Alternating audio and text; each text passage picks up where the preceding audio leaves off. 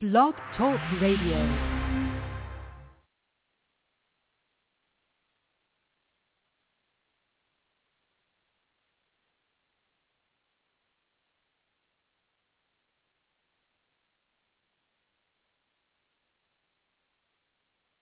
Coming to you since 1997. Coming to you since 1997 on KKUP Radio with over 250 guests and still going strong in their 12th year of weekly broadcasting, the International Taz and Paula Show brings to you expansive, engaging, and groundbreaking intensity on radio and now on the internet airwaves today. Listen live every Thursday or visit Embracing Mother Earth's archives, exclusive articles, ask questions, and receive actual answers from guests anytime at TazandPaulaShow.com. Taz and Paula's special guests are experts coming from all walks of life, energizing our lives with a passion that inspires and teaches us with each of their compelling personal life journeys, with roots from ancient wisdom and bridging it with modern science. We hope today's show touches the wisdom of your heart. And now, Taz and Paula.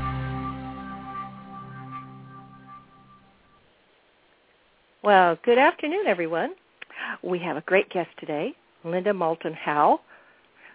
For years, she has tapped into the scales by exposing in-depth mysteries which go way beyond the 6 o'clock news. She's an American investigative journalist and documentary producer, writer, director, and editor. She is best known as an ufologist and advocate for a variety of conspiracy theories. You are now listening to the International Taz and Paula Show, and I'm Paula. And I'm Taz.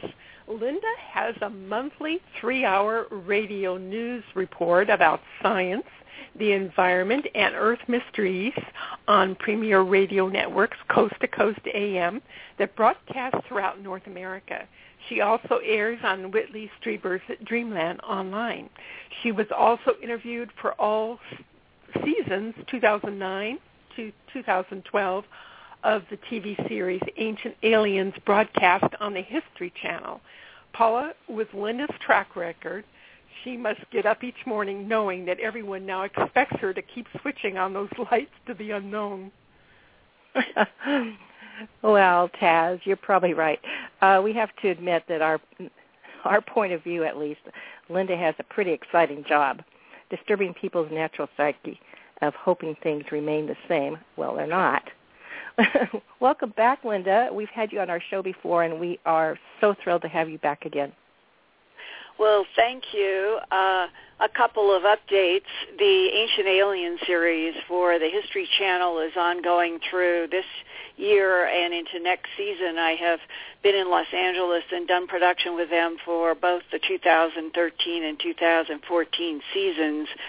So that has been one of the highlights, I think, in cable television of a program that has taken some of these Earth mysteries subjects seriously and tried to at least flesh them out, not to debunk and not to argue, but to show what is there that is worth studying. Also, I never have been a ufologist. The word has no meaning to me personally.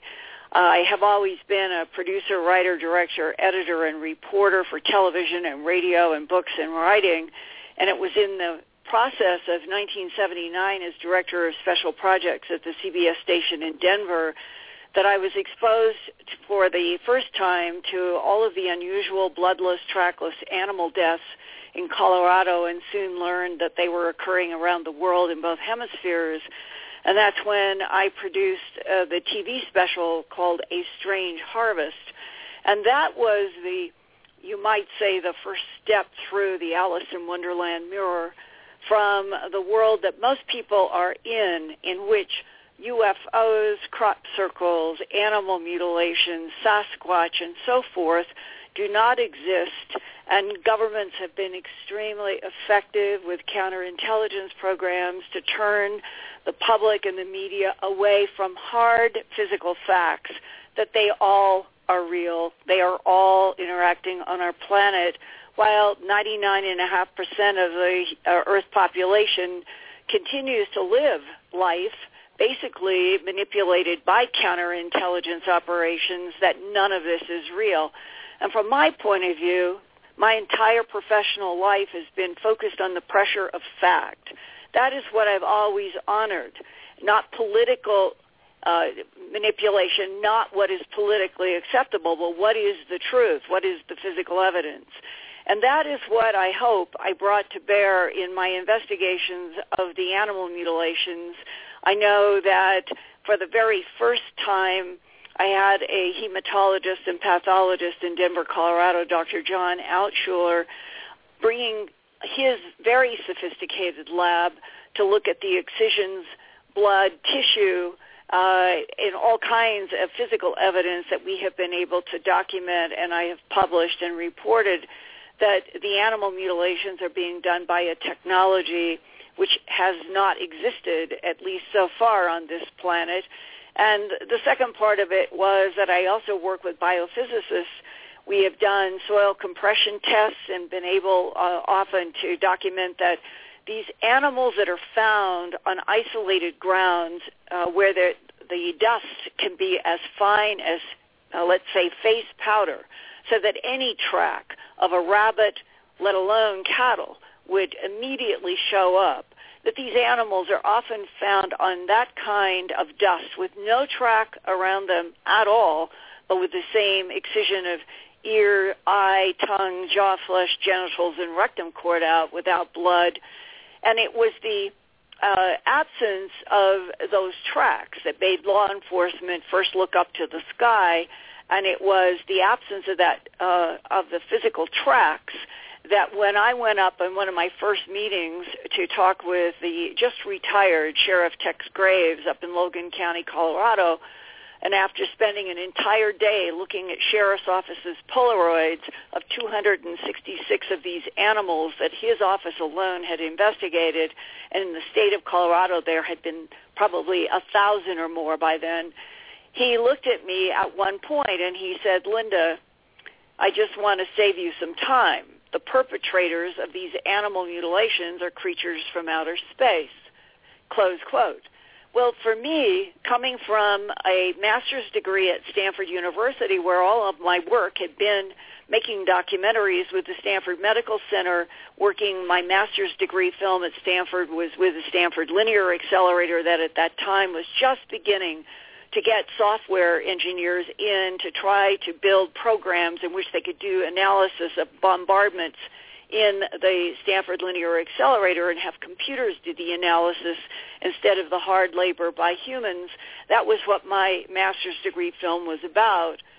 So sitting and beginning to hear law enforcement tell me that the perpetrators of all of this physical evidence all over the planet, not confined just to Colorado, was creatures from outer space, which was the phrase that was being used and repeated to me over and over in 79 to 80, was the beginning of what I would say is a challenge to anybody's mind, body, and spirit living on this earth that when you realize that there is hard physical evidence, but that there has been a political denial by your government uh, for me, as an investigative reporter and a TV producer, I have never ever been able to walk away from that question.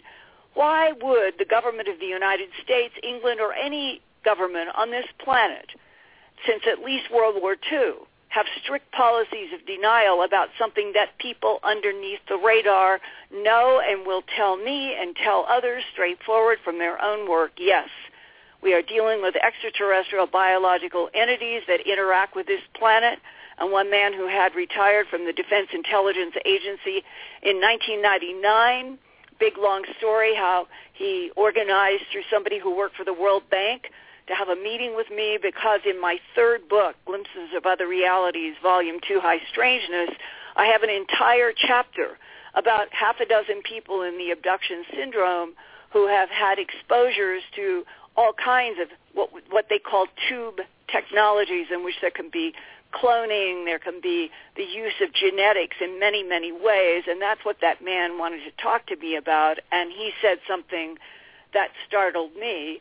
He said that in the office in which he had worked trying to monitor and analyze the territorial, the political territorial conflicts of three competing extraterrestrial species on this planet that it was his understanding from other work our government had done that there had been terraforming by these various non-humans on this planet for more than 270 million years.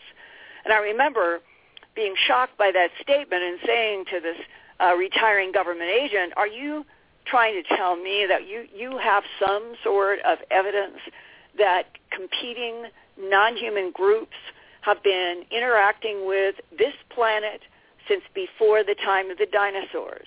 And he said, yes, that is true. Now, that sets the stage for what I'm going to be discussing in Los Angeles at the Consciousness uh, Life Conference in uh, Los Angeles, February 7th to 9th. Because the whole issue of what is the relationship between other life in this universe and this planet and any other planets where there are life, and how long back does the timeline go on planet Earth in which there have been at least one, two, three different types that don't get along that have been terraforming and using this planet. And when you look at your own academic education and you say that for how long, uh, for centuries, the academics and the uh, so-called government controllers of this planet have always drawn a sort of now artificial line in the sand saying 5,000 years ago in Mesopotamia, which is current Iran, Iraq, Syria area, that 5,000 years ago, this is the quote you can find in textbooks, even in college, that, that human civilization began and that writing began and numbers began. Well, now today in 2014, that old academic kind of written in stone, it seems almost quaint because what has been happening in the last few years is that archaeologically around the planet in both hemispheres more and more sites are being discovered in which it's pushing way far past 5,000 years for extraordinary structures that are found underground. And that comes to Göbekli Tepe. It was June 13th, 2012, and I was standing on that hill in southern Turkey, not far from the Syrian border. And with me was Robert Schoch. He got his uh, PhD in, in uh, geology from Yale University.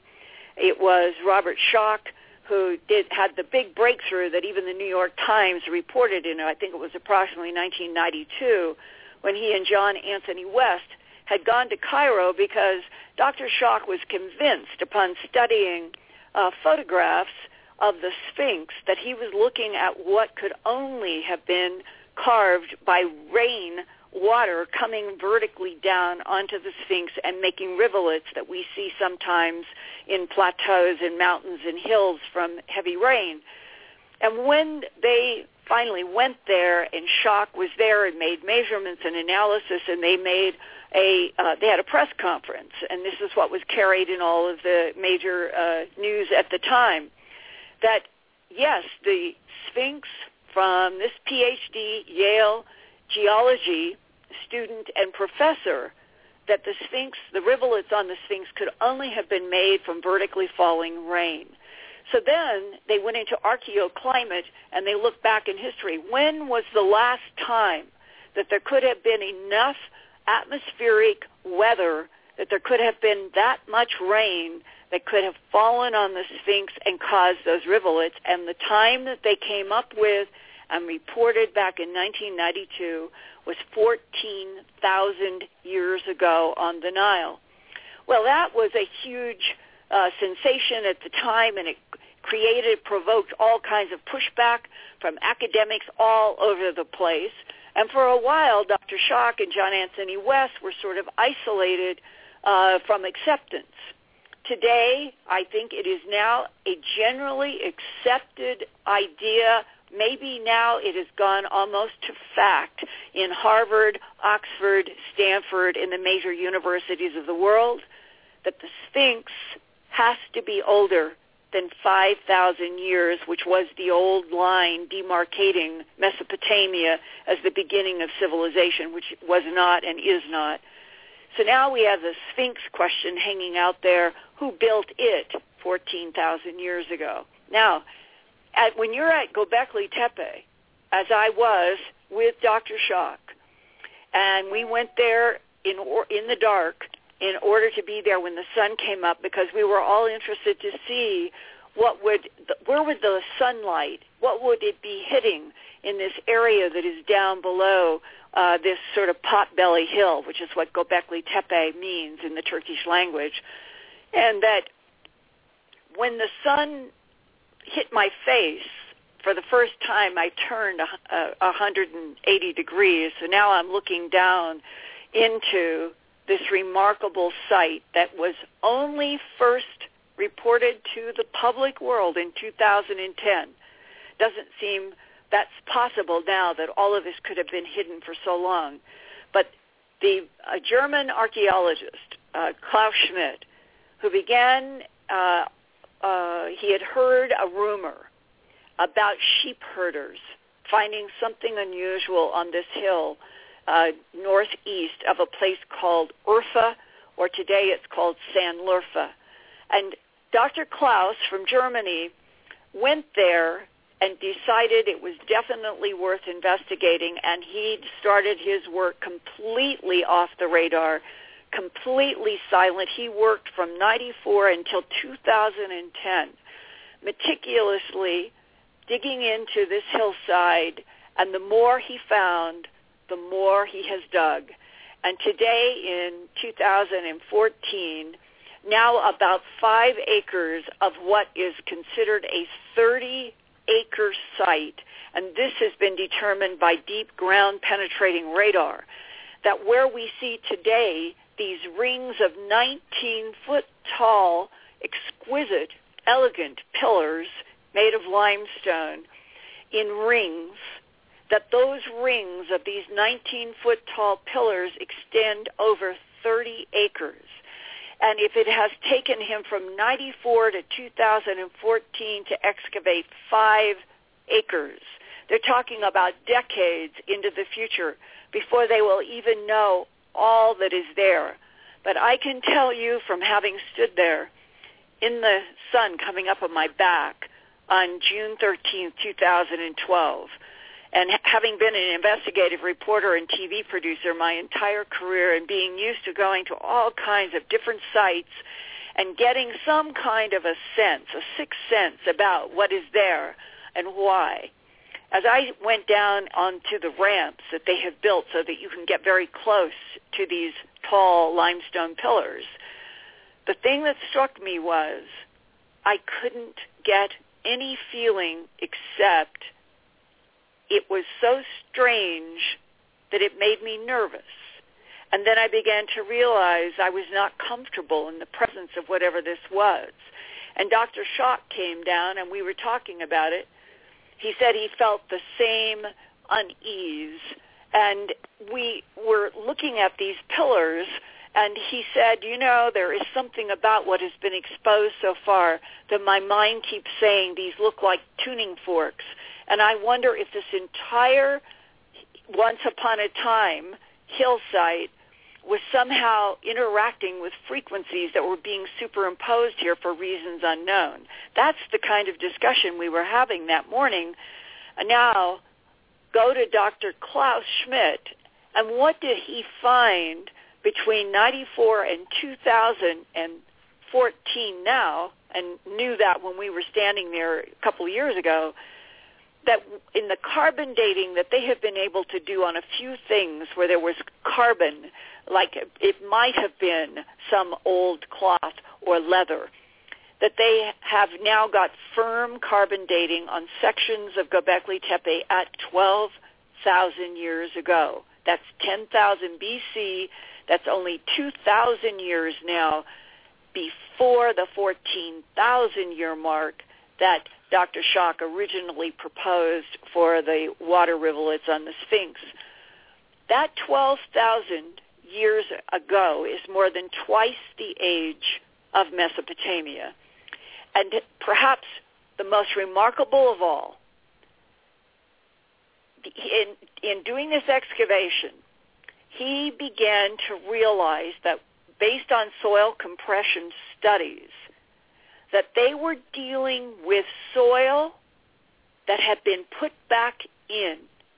So that's where they began to unravel. If Göbekli Tepe was originally constructed on that Turkish hillside or hilltop with 30 acres of these 19-foot tall massive tons of limestone in these circles.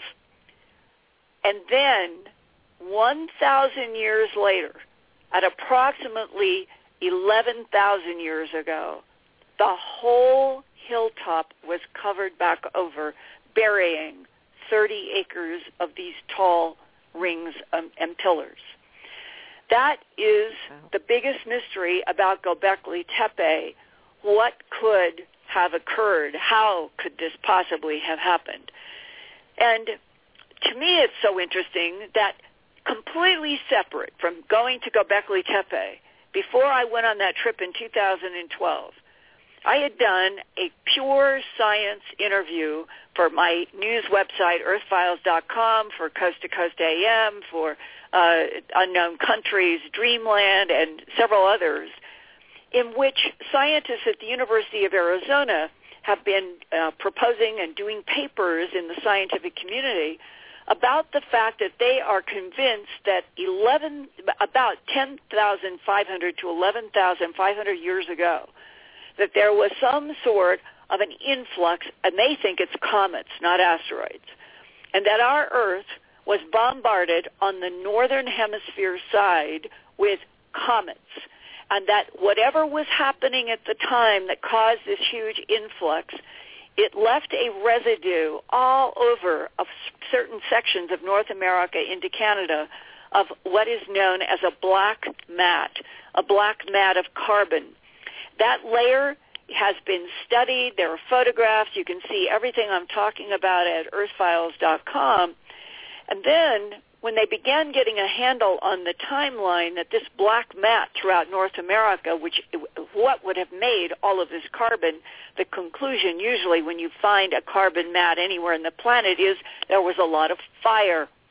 And it turns out that they now have a, uh, a hypothesis about what happened 10,500 to 11,500 years ago in which whatever the gases were in those primordial comets that impacted in North America, it caused fires in the atmosphere and the ground. Suddenly, for the first time, there is now a combination, a collision here of physics and what we have archaeologically on the ground in North America and, and anthropologically of all of the saber-toothed tiger skeletons that have been found with their spines twisted 180 degrees, all of those big woolly mammals with the huge tusks in which they f- have found buttercups so fresh that the yellow color was still there and they are described as being quick frozen. The scientists at the University of Arizona are taking their cometary physics and the zoologists and others who have been studying this huge decimation of 33 mammal species at exactly that same timeline, they're saying an event occurred from outer space that decimated 33 large animal species in North America and other places. And now, for those of us who have been to Göbekli Tepe and its high strangeness, built 12,000 years ago, and that Klaus Schmidt has hard physical evidence that it was completely buried 11,000 years ago. The question that hangs in the air unanswered is, if this was not built by humans, and almost everybody's been there, senses the alienness. There's just such an alien feeling about Göbekli Tepe is it possible that there were advanced intelligences, this is part of the terraforming, that this is where other intelligences have been using this planet in ways we don't comprehend or understand, and that Göbekli Tepe was one of their instruments, one of their technologies, and that they somehow knew something big was coming that would be a natural cosmic event that would end up obliterating some of their technology that they needed and that they covered it all up. Now, this is a discussion I've had with Dr. Schoch over in Göbekli Tepe. This is not something that is uh, just coming from some wild website. This is the discussion that is being had by many people who have been to Göbekli Tepe. And in fact, one of the first reporters there in 2010 was Andrew Curry from Smithsonian Magazine, one of the most respected uh, uh, magazines for the public in the world having to do with natural sciences. And as he was there at Göbekli Tepe, he ended up writing in Smithsonian, quote, what was so important to these early people that they gathered to build and then bury all of these stone rings? The gulf that separates us from Göbekli Tepe's builders is almost unimaginable. And then you get to what the Turkish archaeologists themselves have written about this remarkable place. And they use the word that the, the whole scene appears to have been built and related to supernatural beings. This is the Turkish archaeologist. And finally, we were taken to the museum in Sanliurfa, and that is where they have been transporting some of the most valuable pieces that they have discovered over the last decade and a half to this museum about six miles from the hillsite. And the sad reason is they wanted to have everything preserved where they found it, and thieves started coming to the hill, and much oh, has been stolen. So they had to start getting security and transporting the most valuable material that was that could be transported that wasn't too heavy to this museum. And when you go to the museum in Sanliurfa and you look at what has been taken out over the last decade and a half from these acres that have been exposed, you're looking at creatures that have no definition. You're looking at creatures that are standing on what appear to be two feet, but you've never seen anything like them on this planet. You come into one room where it looks like it's a it is a it's measured six foot four inch, and it is a totem. Looks like a totem, the kinds that might be carved out of wood in Alaska, but this is limestone. And the way you come into the room is from the side, and you're looking at a profile and at the top, I have these photographs just exactly as I took them as I entered the museum, and they are they are at Earth Files, showing it exactly as I experienced it. And from the left side of this uh, tall totem in limestone, as I'm entering the room and taking the photos as I move, it looks like a very bizarre animal's head on top. You can see shoulders and what seems another set of arms that are clasping in the front, and then it looks like snakes, a snake that is uh, moving in an undulating pattern in what we would have considered to be the leg of whatever this thing is at the top of this totem. And then as I moved around in front, the face is completely obliterated by the top strange, bizarre head. Down below, there is another obliterated face but you can see arms and shoulders and fingers coming around in front of a second body. And then you realize that what look like the heads of snakes from the profile are in fact the knees of this middle character. And at the pubic area of that character in the middle is coming out in birth what looks like a human child. I was so stunned standing there because back on April 9th, 1983, I was at Kirtland Air Force Base in Albuquerque, New Mexico, beginning my work on a home box office special for which I had been contracted to produce an hour called UFOs, the ET Factor for HBO. And I was in a research phase. I was at Kirtland having to do with one particular story and in the presence of the U, uh, Air Force Office of Special Investigation uh, investigations agent that I was sitting in their office, I was handed what was introduced to me as an alleged briefing paper for a president of the United States. It didn't state which one. I was, learned later it was for Jimmy Carter. And in it, it described how our government had been uh, retrieving from a variety of sites extraterrestrial biological entities, alive and dead, extraterrestrial biological entity technologies that we were trying to back engineer. It was at various sites. And as I, in a state of shock, began reading all of this history that now I'm supposed to be reading words that were given to a president of the United States, I come to a paragraph that says this because I've never forgotten it. Is burned in my mind. These extraterrestrial biological entities manipulated DNA in already evolving primates to create Homo sapien. And in a page two or three later, it said, all questions and mysteries about the evolution of Homo sapien on this planet have been answered and this project is closed. And the bottom line was that I was reading an alleged presidential briefing paper that was saying all of humanity was the product of genetic manipulation by extraterrestrials on this planet, which fits into this bigger question of how long has this planet been terraformed by other intelligences that have created all kinds of Earth life and mixed and matched genes. And what today, in January of 2014, is our government sitting on in a policy of denial in what was supposed to be a democracy in which every single one of us deserves to know what our government knows about other life in the universe. And this is essentially what I've just described to you is at the heart of what I'm going to present in Los Angeles at the uh, LAX Hilton uh, February 7th to 9th. Now, do other governments know the same thing as our government?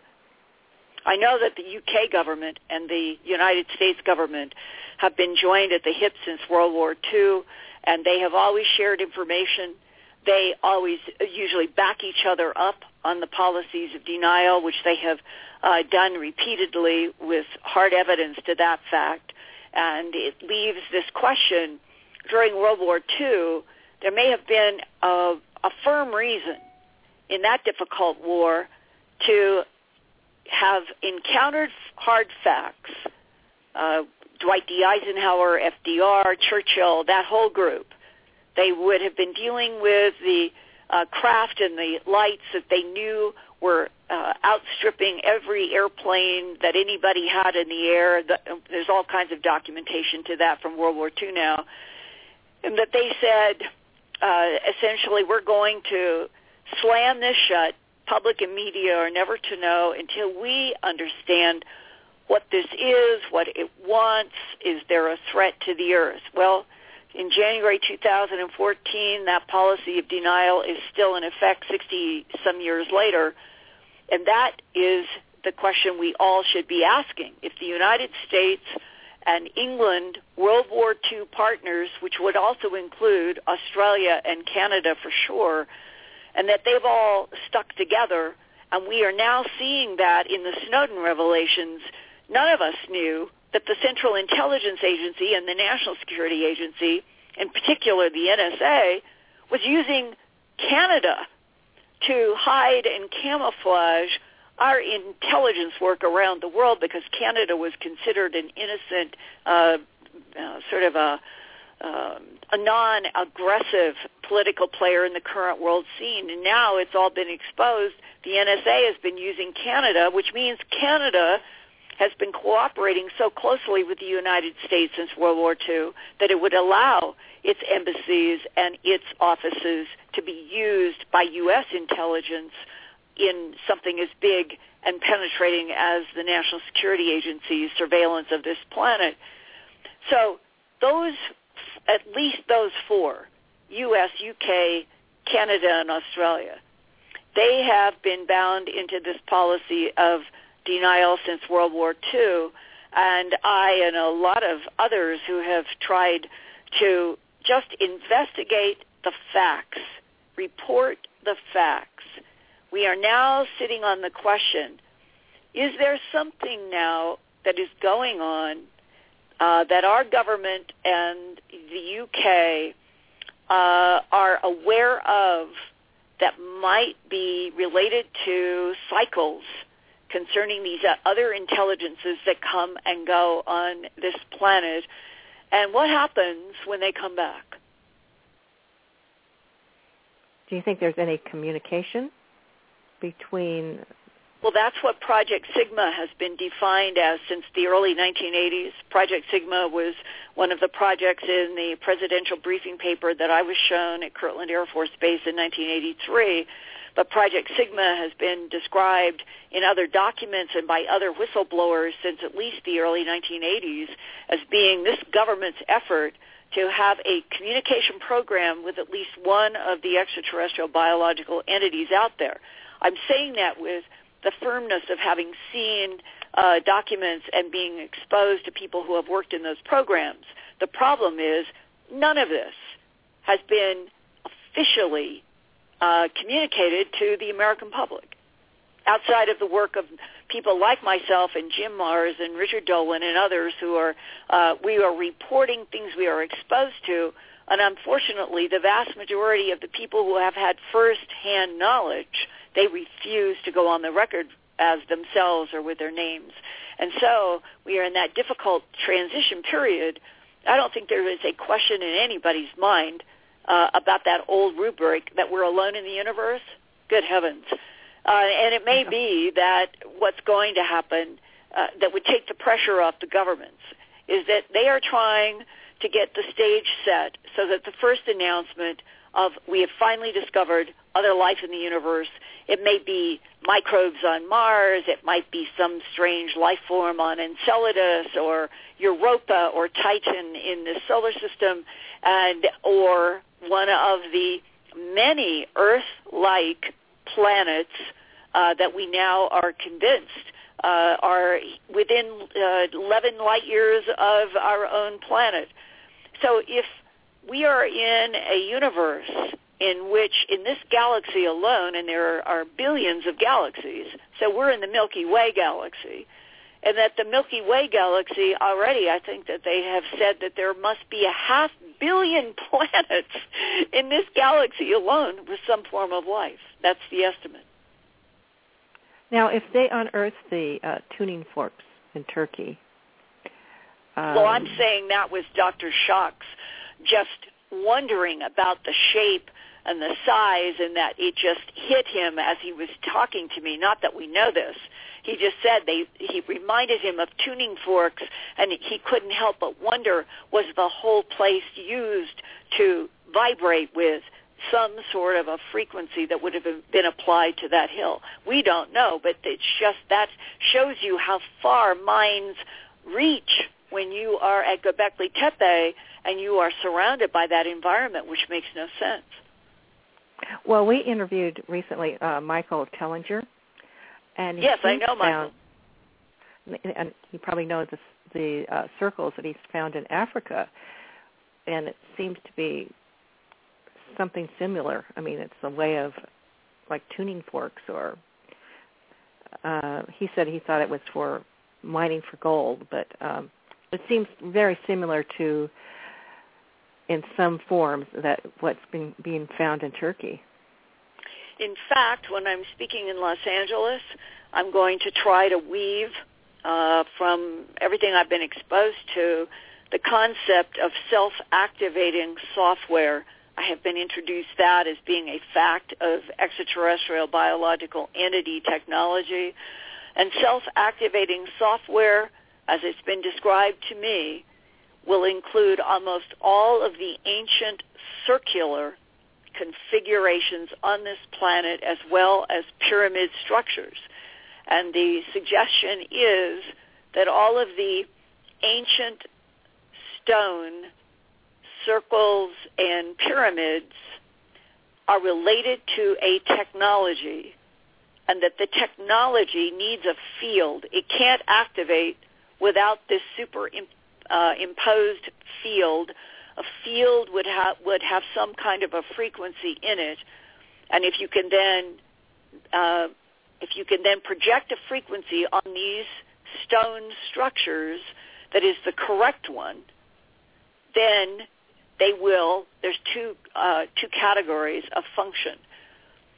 One is to provide energy, and the second is to provide global instant communication. So right under our finger, fingertips, we have probably available free energy.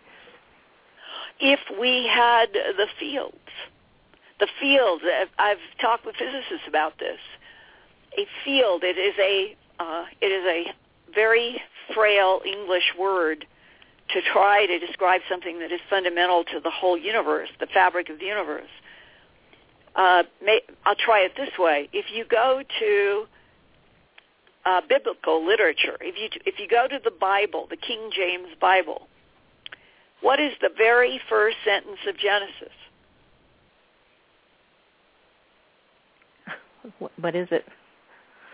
In the beginning was the Word capital W O R D. That's the way all of the different Bible translations begin. In the beginning was the Word, and uh, theologians and all sorts of people have uh, written whole treatises about what does that one sentence mean. Today, in the 2014 world, where you have quantum physicists who are going very deeply into the fact that as the deeper you go into an atom, the more you are in space. But the space is not empty. The space is filled with energy. That's what the zero point energy is about. It may relate to what the mysteries of dark energy and dark matter.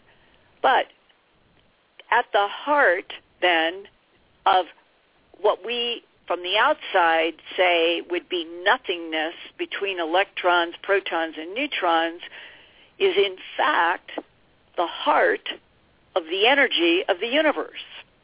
And that when you get down to fundamentally what is matter, and you have a physicist, David Bohm, so famously said before his death, all matter is frozen light, then you come to what separates then? What's the differentiation between you're sitting in a chair, on a floor, in a building with hard structures. That's matter that has mass.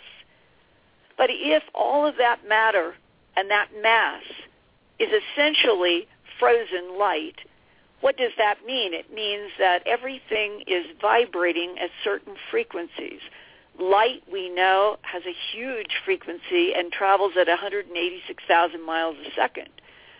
Matter, as we know, matter has atoms, electrons, and neutrons, and they are operating at certain laws at the atomic level in which all frequent all positions of a frequency are always happening at the same time. This is the difficulty that Einstein had when he said that he didn't think that God played dice with the universe because he kept coming up against this uh, incredible and difficult to understand factor of uh, quantum mechanics uh, that all at the atomic level, all electrons or all electron positions are always occurring at the same time and only by consciously focusing on an atom will it ever have any electron in one position. And these are the kinds of difficult discussions uh, that people have a hard time with, but it all comes down to this issue of frequency and fields. If we're dealing with advanced civilizations, as Michio Kaku from NYU in New York would say, there are civilizations that he puts in the categories of one, two, three, and four, and he puts Earth in zero. And that the civilizations three, let's say, there's enough time in the age of the universe for all four to exist. And the three and the four would be the most advanced because they were the oldest and they had survived. And that the civilization three would use actual suns for infinite energy. Impossible for us to even comprehend. But this is a quantum physicist today uh, giving some options about what might be going on in this universe that we're not aware of. And if you have advanced, uh, let's say, a civilization three that finally or somehow is looking for maybe watery planets. Maybe that's all they were uh, looking for out of uh, the cosmos, and maybe they came up with uh, a billion or six billion or ten billion that had enough water, and that's where they went. They would become then the terraformers of so many different solar systems for a variety of reasons that only they would know, and we are only waking up for the very first time on this planet, for the first time that humanity genetically has a very bizarre history. It's these new papers are coming out all the time that seem to support what I was shown back in 1983. There is a unknown quantity in human history that today is uh, at the forefront of a lot of genetic research. Where and how did we come into existence?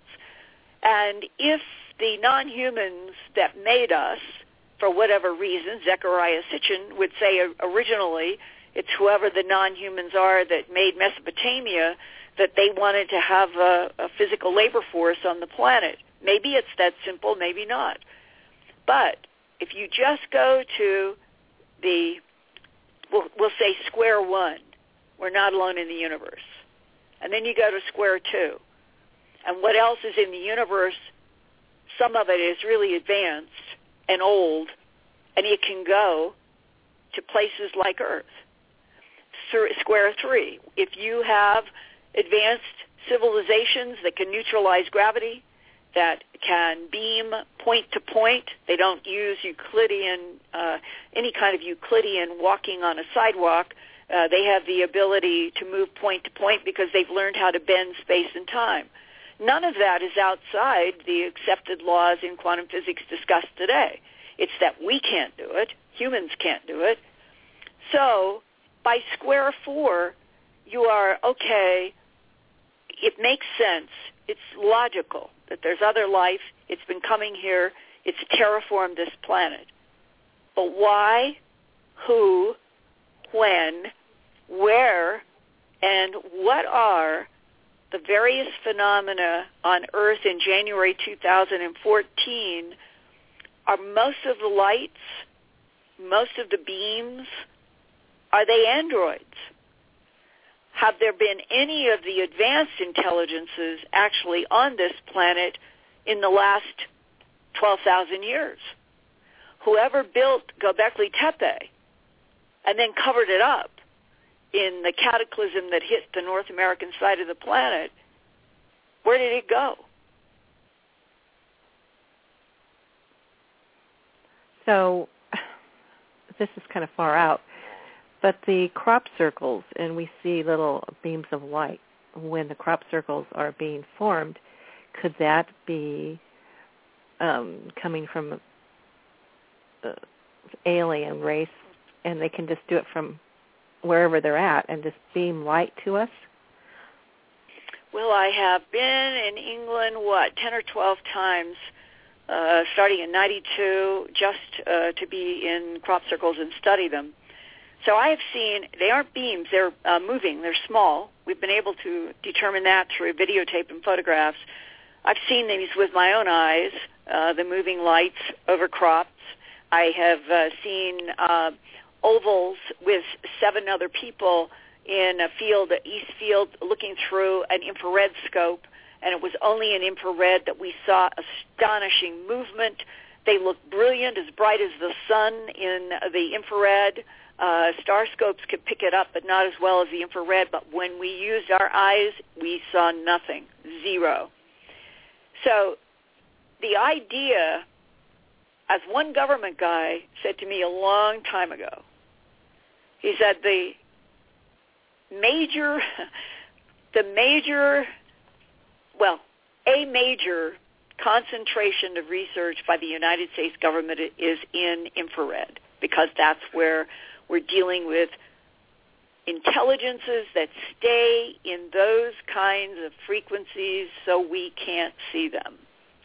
And that the idea that something can control what it reflects to the human retina is part of this huge story.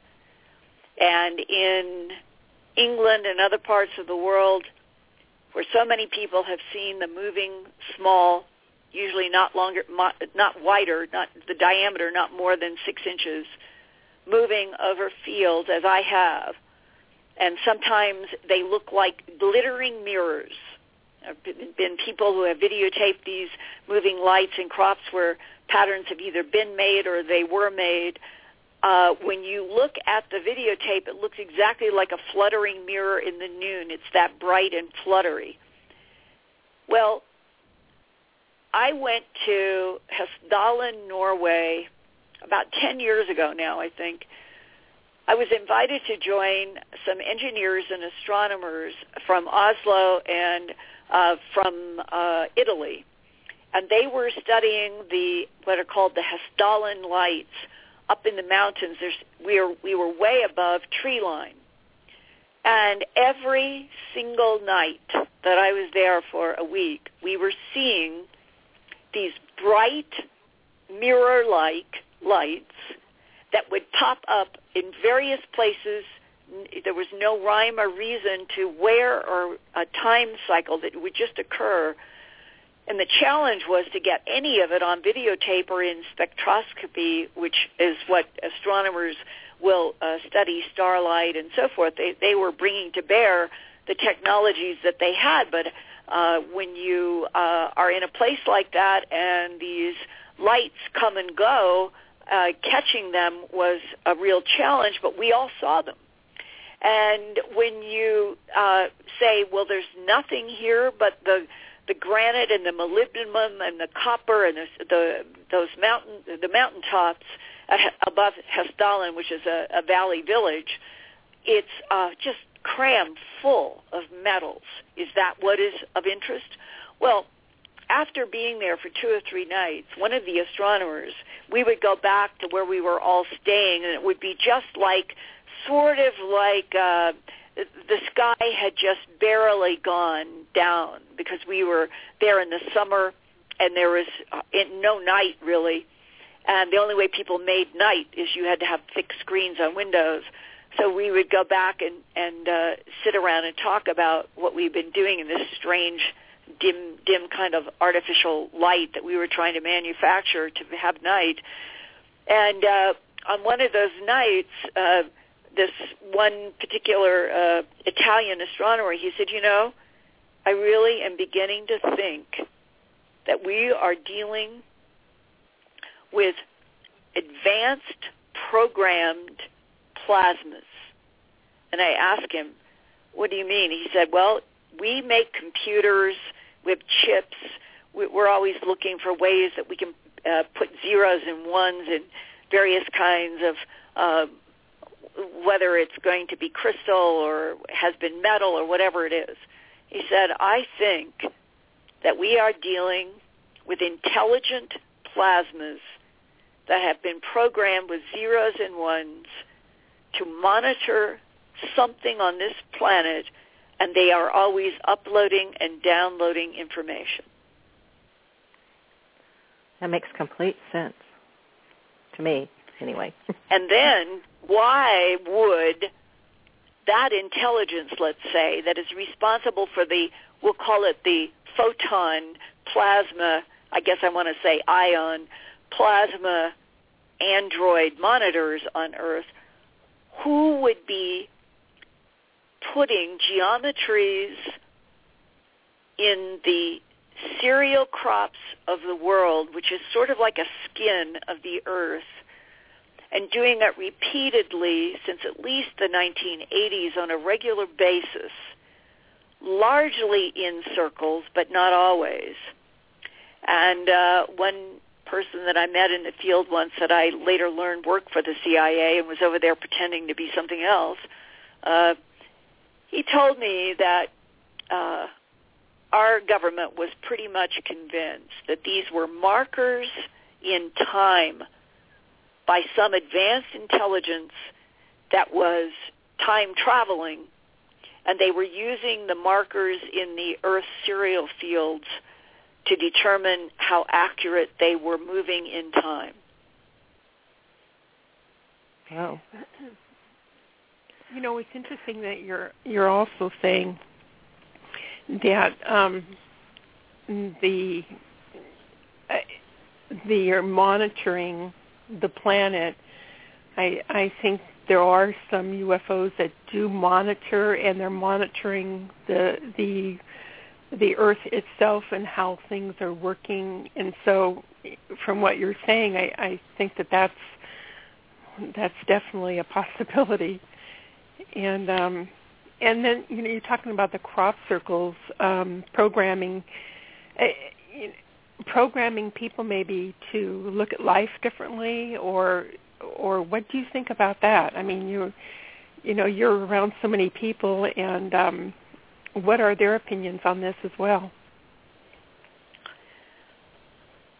Well i think what you're asking me is if we were set in motion by non-humans why would they be monitoring us with androids and not be here front and center in front of us?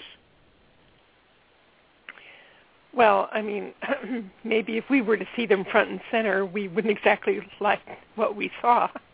you know. Well, on the other side of that question, though, may be the answer that if they were front and center, then they would be obvious that there is mm-hmm. something inherent to the whole phenomena uh, that includes secrecy. Mm-hmm. They don't seem to want us to know exactly what they are doing, or they would be among us and uh, they would be helping us build with their neutralizing gravity machines. Um, there seems to be a hands-off or an observational uh, where everything is supposed to be at a distance uh, currently. And you add to that that it is in the interests of our government and the UK government to not tell the truth because in all of the secrecy since World War II and these policies of denial, they have had the safety of not having to stand up in front of the press conference of the world of all time mm-hmm. and say, we're not alone. We know that there are all kinds of extraterrestrial biological entities that come and go here. They built the pyramid. They built the stone circles. Uh, we just happen to be one of their latest uh, life forms that they have genetically manipulated. We're not exactly sure what they want to use us for. Uh, we're not exactly sure what they're going to do with us, but we are here to tell you we now know that we're not alone and extraterrestrials have been here past, present, and they will be here in the future. I mean, imagine a political personality being confronted with that as a script to deliver to the world. Uh, the political ego, by definition, doesn't ever want to have that kind of press conference. They want to have the press conference. Um, we know we're not alone in the universe, but ladies and gentlemen, there's no problem. You have nothing to worry about. We've got it all under control. Well, the corporations yeah, still have corporations still have the hand because of money aspects, but we also have war on this planet. Like you know, we still are not um, a kind race, you know, right. all over the planet. So, you know, I, I think they might be also, uh, you know, waiting to see if we grow up. yeah, we're, I, mean, I think we're like an experiment. yeah. We're an exper- yeah. experimental. Yeah, and so, and obviously, we've, you know, um, I think over the last few years, people have come a long ways you know, like Snowden's released information and a lot of people like that to right. expose what's happening and make the people wake up at least, uh, right. and not, you know, well, because of everything. Linda hap- yeah, Linda happens to be doing that on her own, you know, going on TV and making these documentaries. I mean, Linda, you are uh, contributing so much, and we thank you for that. Oh, yeah. Well, it's very difficult. I mean, this has been like walking a razor blade now for 34 years since uh, taking on the subject of animal mutilations and who, what, and why we're killing all these animals in these bloodless, trackless ways. But you know, if you had any idea at the beginning of such a difficult razor blade journey, you would never start it. And what I've learned about life, it is only in innocence and curiosity that most of us do anything.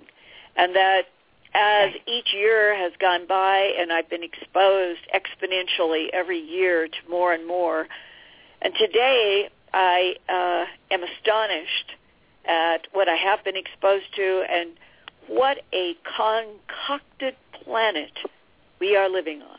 Concocted socially, religiously, politically, in every way.